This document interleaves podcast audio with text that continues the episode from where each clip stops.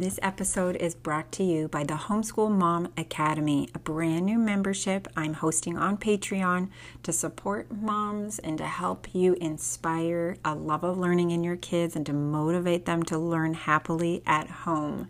Go to the link in my show notes. It is www.patreon.com forward slash home learning coach. Let's get started and welcome to the Everyday Home Learning podcast. I'm Hillary Einboden, and today I am keeping my voice a little soft because my kids are already in bed.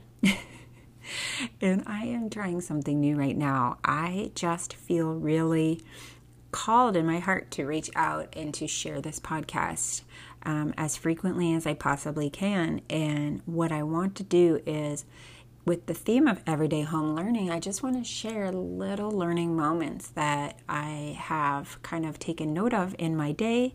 And just when I have a moment to just grab my microphone and record a short episode, just talking about the learning that happened off book. And we do use um, materials, curriculum materials, to um, instruct us academically, but as a former gifted education teacher and teacher trainer, I am always fascinated by the learning that happens off book, the learning that happens in our lives, and the richness that lies within that. And so I'm going to just share with you these little moments that happen in our lives. And my hope is that it might just kind of move you in the direction of noticing for yourself the learning that happens in your everyday lives or to maybe try something new to help enrich your your routines and your home learning culture and maybe even the way in which you look at how learning happens in your lives. And it does happen in surprising ways, usually when we least expect it. So, the little learning moment that happened today that I was going to share with you was our youngest, our daughter, she's seven.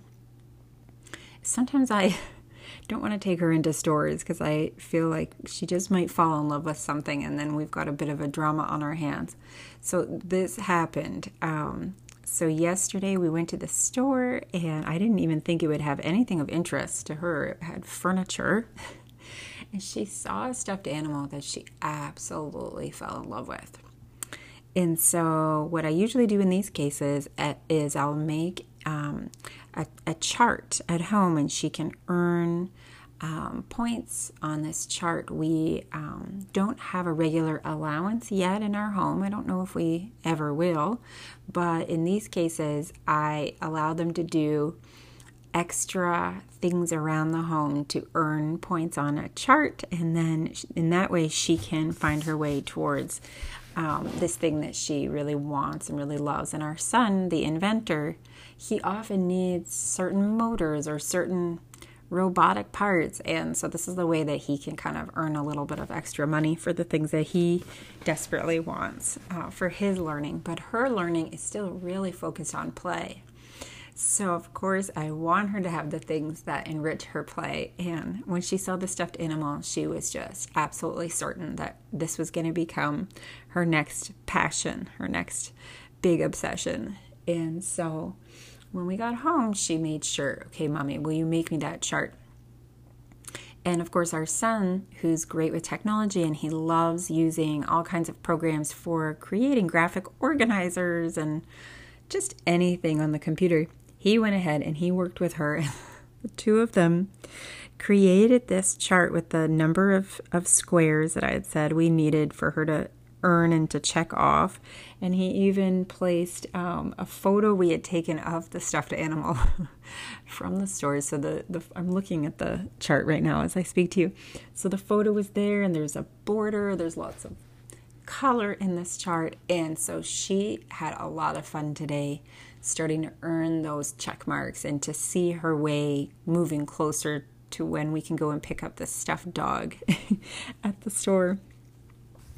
Well, when he saw our daughter doing these chores, and one of the things that she was doing was putting clothes away, our 10 year old son was kind of inspired by the fact that he got you know, a few extra chores along the way too. So we were working together and folding clothes, putting away clothes. So of course he had his clothes to put away.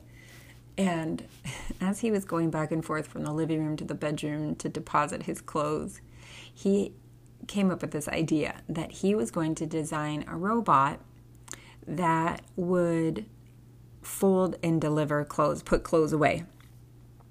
So in that moment, he has this way of asking Alexa to print up a piece of graph paper. I don't know how that works, but he had very quickly a piece of graph paper printed up on our printer and he started just sitting down pencil to paper designing this robotic system that would fold clothes and and put clothes away and it's just so fascinating for me as an educator to see how these things unfold almost like dominoes this one idea gets sparked by my daughter which puts in motion uh, a range of activities and just new little moments within our day that will then have an impact on our son.